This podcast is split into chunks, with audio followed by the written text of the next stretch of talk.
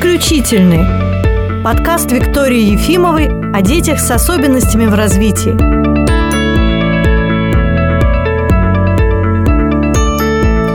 Добрый день, друзья! Сегодня мы находимся в пространстве «Белый вороненок». Со мной в студии Анна Вячеславовна Осовская. Всем привет! Здравствуйте!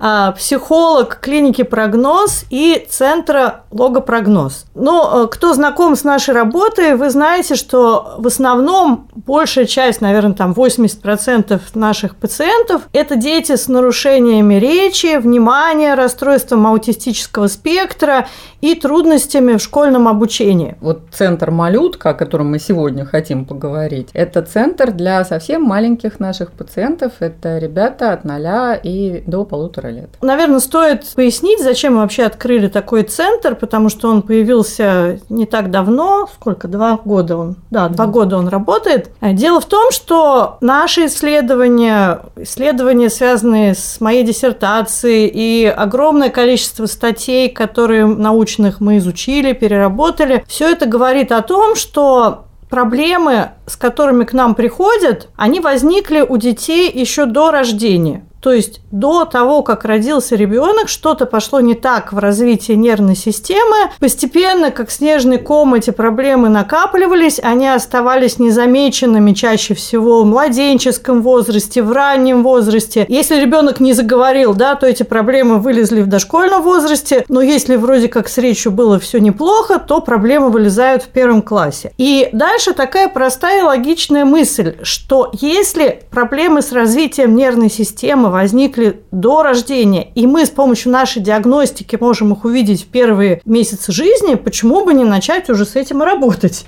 Да, логично. И есть такая особенность, что мы, э, когда мы имеем в виду маленького ребенка до года, то в основном э, мы обращаем внимание на то, что абсолютно реально увидеть то есть на его двигательное развитие. То, как он там научается держать головку, как у него там двигаются ручки, как он э, хватает что-то или там ползать начинает или садиться. А, и очень часто упускаем другой аспект его развития, который вот как раз диагностика позволяет вычислить проблему. Конечно, двигательное развитие младенца тоже очень важно, и каждая веха, каждый этап двигательного развития – это для нас сигнал, насколько хорошо созревает мозг. И есть искушение, ну, что собственно говоря, и происходит вокруг, работать только с этим. Физкультура, массажи, много методик, которые работают с двигательной сферой. А в основном, кто пациенты наши, если мы говорим о детях там старше трех лет, это дети с нарушениями речи, внимания и поведения, не с двигательными расстройствами. Угу. Ну и тогда, в общем, логично, что мы как раз у самых маленьких детей можем проверить, вот что, собственно, у них происходит с восприятием восприятием, слуховым восприятием, что как они воспринимают информацию. Ну, потому что логично тоже, опять же, предположить, что если ты не слышишь, не воспринимаешь, не понимаешь, то как сформируется твоя собственная речь. Поэтому первое, что нужно сделать, нужно провести диагностику с помощью приборов, потому что когда мы видим перед собой младенца, он не может сказать «слышу, не слышу, вижу, не вижу». И поэтому mm-hmm. это не очень очевидно. То mm-hmm. есть вот э, как бы сложность заключается именно в том, что почему мы начинаем э, видеть позже значительно вот отставание в развитии? Потому что ну, вот у совсем маленького ребенка действительно довольно-таки трудно, особенно родителям, особенно когда это первый ребенок. Вот со вторым, кстати, многие родители, они сравнивая, они понимают, что что-то не то достаточно рано. Когда это первый ребенок, это практически невозможно. Я думаю, что уже многие из вас видели младенцев в очках да, это очень здорово, потому что если рано обнаружены нарушения зрения и раньше происходит коррекция, мозг получает необходимую для развития стимуляцию. То есть ребенок начинает видеть окружающий мир так, как его видим мы с вами, люди с полноценным зрением, и его восприятие формируется как нужно, потому что то, что мы видим и слышим, это не только про глаза и про уши, это про мозг, потому что картинку формирует мозг. Если мы вернемся к формированию речи, а мы сегодня в основном об этом поговорим, то здесь очень важно, что младенец слышит, как он это слышит и что с этим умеет делать его мозг. Первое, что нужно сделать любому ребенку, независимо от того, вы считаете, что он абсолютно здоровый, или вы уже видите, что есть какие-то проблемы, это оценка его слуха. И для этого у нас в центре прогноз малютка есть отделение, где мы можем проверить слух ребенка, то есть слух на периферической части слуховой системы, то, что происходит в среднем во внутреннем ухе, и это делается с помощью нескольких приборов. Второе, допустим, и так чаще всего бывает, что с ушами все нормально, но мы не знаем, что дальше происходит со звуком в мозге с обработкой звуковой информации.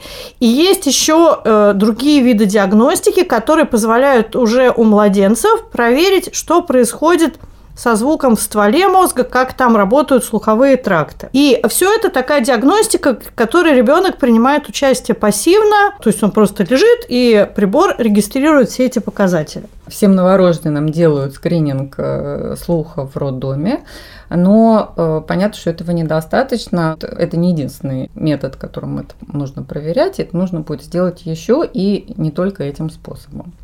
Ну, а я сказала уже о проверке того, что умеет со звуковым сигналом делать мозг. И в нашей клинике есть хорошие исследования, акустические стволовые вызванные потенциалы. Мы можем посмотреть скорость проведения биоэлектрического сигнала по слуховым трактам ствола. Что еще мы можем посмотреть у младенца?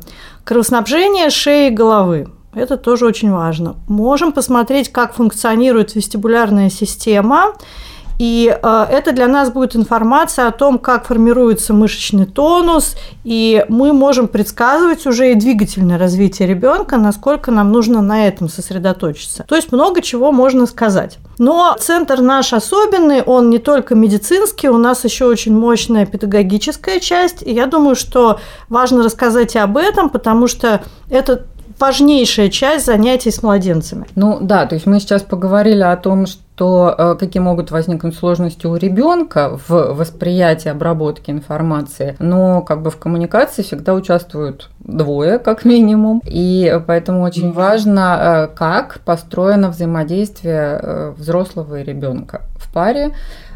И вот эта вот педагогическая составляющая, это как раз такая история, когда можно посмотреть на то, как мама общается, мама, папа, неважно, любой э, значимый взрослый, который находится с э, ребенком, и насколько получается считывать сигналы ребенка, насколько получается вот этот диалог организовывать с неговорящим ребенком. Ну и, соответственно, э, мы можем помочь взрослым, если у них возникают какие-то с этим сложности. Ну, я хочу сказать, что между мамой и младенцем настолько тесное взаимодействие, ну и вообще даже не с младенцем, с ребенком до трех лет, что часто в науке говорят о том, что это диада, то есть это такое неразделимое единство, и почему там что-то может не получаться. Не только мама влияет на ребенка, но и ребенок влияет на маму. И сейчас, смотрите, какая ситуация часто возникает. Ребенок производит впечатление глухого, а хотя ему проверили слух, и все нормально. Он никак не реагирует на мамин голос. Мама там у тю-тю, сю-сю, ребенок никак не реагирует. Что происходит в этот момент с мамой? Мамины попытки наладить э, контакт тоже сходят на нет, потому что для того, чтобы вот в этой диаде все было хорошо, нужна работа двоих. Ну, нужен баланс. Нужен баланс. То есть, и... как будто бы она все время дает больше, чем может взять ребенок, и она потихонечку балансируется и подстраивается, и понятно, что она не может на это посмотреть со стороны, на эту историю. Угу. Но если в этой паре взрослый же он более опытный человек, ребенок, вот он какой есть, такой есть. Он выдает столько, сколько он э, вот биологически может на данный момент. Но как раз вот во время нашего курса занятий для младенцев мы мы можем улучшить и слуховое восприятие, то есть сделать так, чтобы ребенок больше мог. Но мы можем и подсказать маме, как сделать их взаимодействие вот в этой диаде более эффективным. И вот э, очень важно еще вот этот вот момент, что э, когда что-то меняется в возможностях и способностях ребенка, то получается, что он уже может больше, и мама на это должна по-новому научиться реагировать, потому что ей нужно это тоже увидеть, обратить на это внимание и вот этот вот баланс тоже организовать. Потому что изначально, например, они пришли в, ну, как бы с другим типом взаимодействия, когда он мог воспринимать только там часть, например, информации. И, конечно, работа над взаимодействием – это не какое-то отдельное занятие, что тут вот мы массажем позанимались, тут физиотерапией, а тут вот мы там 15 минут работаем над взаимодействием. Эта работа идет все время. И дома тоже так происходит. Когда вы кормите, когда вы собираетесь на прогулку, когда вы купаетесь, вы всегда в это время воздействуете как-то на будущее речевое развитие ребенка. Только иногда это может быть воздействие со знаком плюс, а иногда воздействие со знаком минус. То есть тут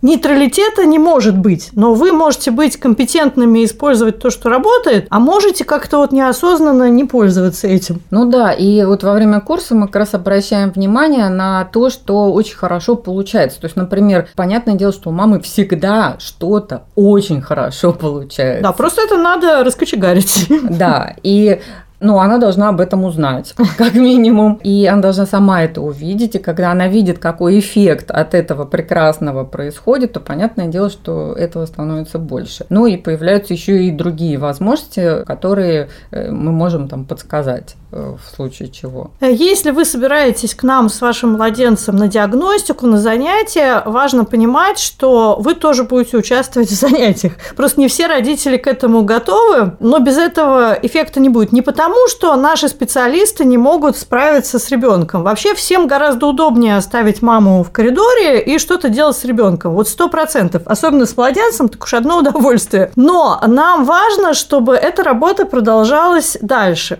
Поэтому мамы, папы, они не пассивно присутствуют, они вовлекаются в работу. И, кстати, я вот только что сейчас мне пришла в голову идея, почему у некоторых родителей это вызывает такое сопротивление. У нас долгое время все, что связано с детьми до трех лет, относилось к медицине то угу. есть к Министерству здравоохранения. Ясли относ, относились к Министерству здравоохранения, а детский сад уже к образованию. Это еще с тех времен появилось, когда была борьба просто за выживаемость детей ну, много-много лет назад, я не знаю, там еще до Великой Отечественной войны. Но сейчас ситуация другая. И дефициты детей сейчас связаны не с тем, что они там не доедают и живут в плохих условиях, а как раз с тем, что им не хватает взаимодействия с самыми близкими взрослыми, вот прямо не хватает как пищи для того, чтобы нормально формировался их мозг. Да, и еще тоже для ребенка до трех лет, для него в целом, в принципе, присутствие мамы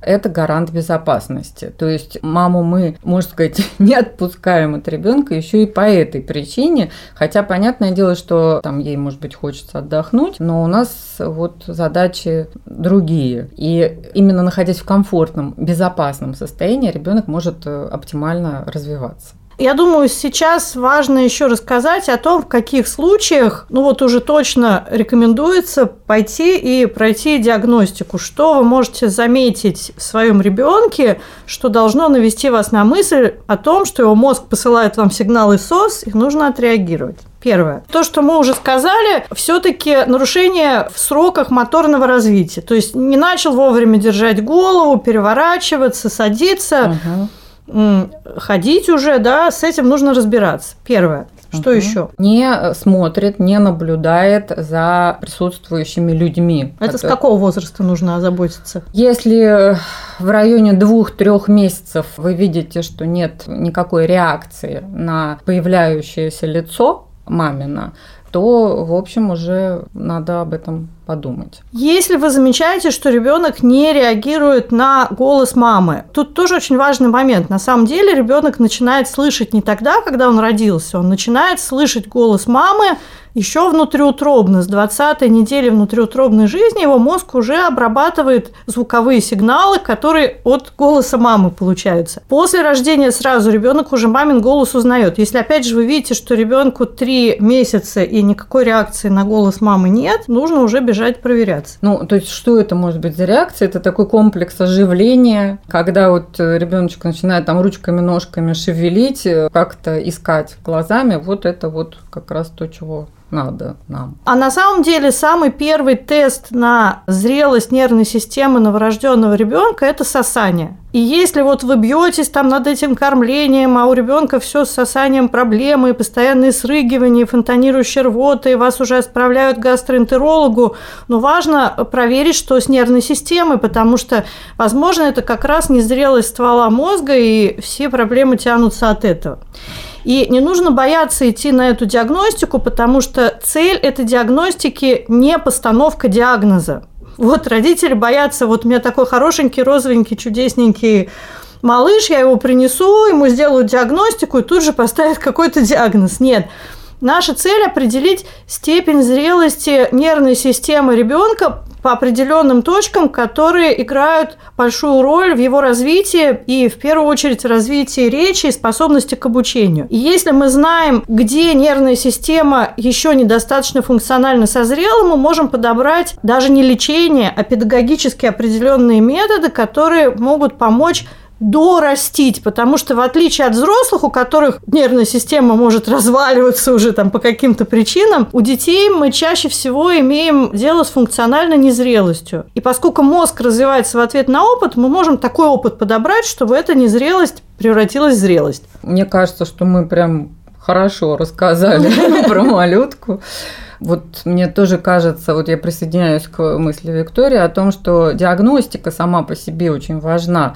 То есть э, диагностика, она не обозначает, э, что ребенку обязательно будет показан какой-то курс реабилитации, но диагностика, она очень много расскажет о том, что сейчас с ним происходит и что ему там в данный момент требуется. Поэтому не ну, бойтесь. Вот этого. когда меня спрашивают, каким младенцам нужно пройти диагностику, я говорю всем. Всем младенцам, потому что вы все равно потратите потом эти деньги на репетиторов или на какие-нибудь занятия там с нейропсихологами, чтобы решить проблемы, которых могло бы не быть, если бы действия начались в первые годы жизни. И поверьте, мы говорим это не голословно и не только на основе нашего опыта, потому что у нас очень мощная научная составляющая в нашем центре, и мы все делаем на ее основе. Ну и это, в общем-то, про спокойствие, да, когда я знаю, что у ребенка, в общем, все в порядке, я спокойна и там живу себе и радуюсь.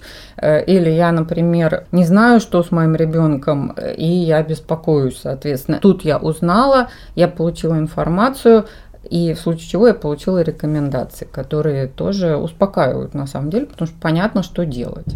Ну, наверное, на этом мы и завершим да. сегодняшнюю нашу встречу. Спасибо. Спасибо.